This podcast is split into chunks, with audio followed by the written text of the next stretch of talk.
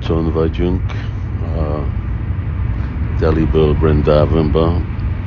Azt hiszem lehet hallani a kocsit. És uh, most ott leszünk egy hétig. Amikor uh,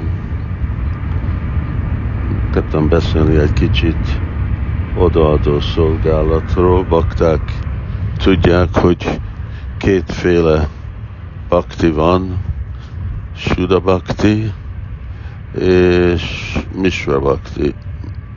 Mindenféle Mishra Bhakti, Gyana Mishra Bhakti, Bhakti Mishra Gyan, stb. Arra, hogy valaki eléri vagy kontát, vagy hogy kapjon prémát, az csak a Sura Bhakti tudja adni. Szóval nincs anyábilásita sunyam, gyána karmádia návrittam. Csak Sura Bhakti tudja adni azt a, a, a prémát, Anukuljena Krishna Anusilinam. Krishna Anusilinam. Szolgálat, ami szabad ezektől a keverékektől, és kedvező Krisnának. Másképp a másik féle baktik minden más majd tudnak adni, még a felszabadulást is, de prémát nem tudják adni, és persze préma az, amivel mi tudunk elérni a lelki világban.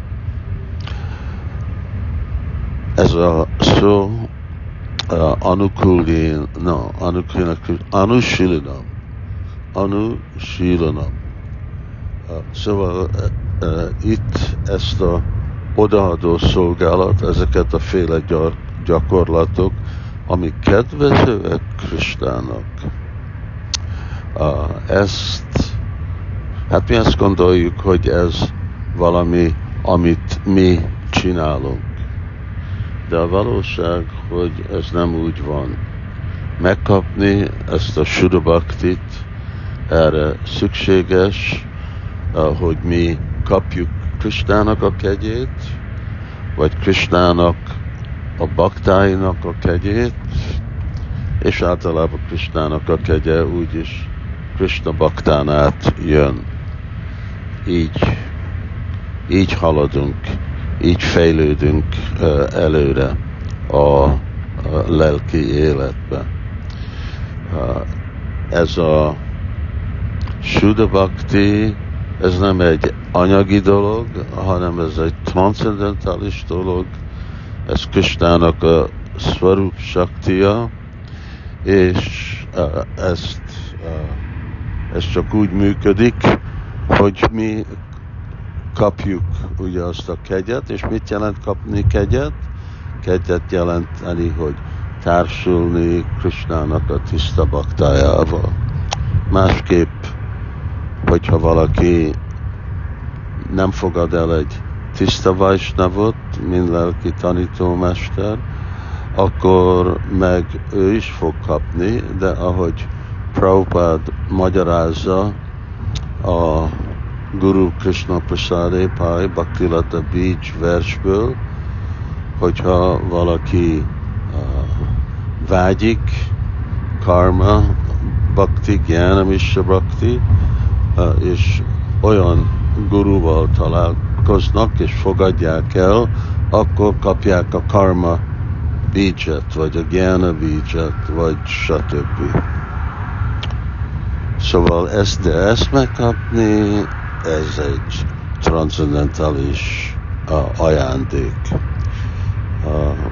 Persze, amikor elkezdődik a Bhakta Krishna tudatot, nem szükségesen azt gondolja, hogy én most megkaptam Krishnának a kegyét, hanem inkább azt szokja gondolkodni, hogy az én erőfeszültésemből és a az én uh, a testi mozdulataimmal, akkor én csinálom a másik uh, angát a bhakti jogának.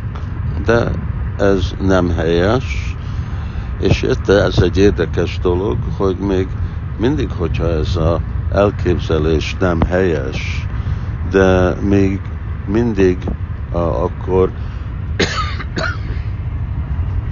uh, uh, bátorítva vagyunk, ami bizalmunk épül,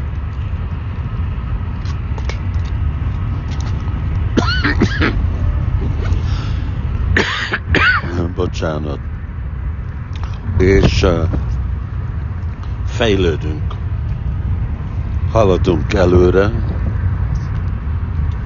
és ebben a haladással akkor jobban hódolunk meg,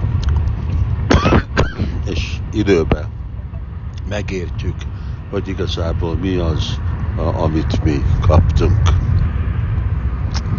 Hari Krishna.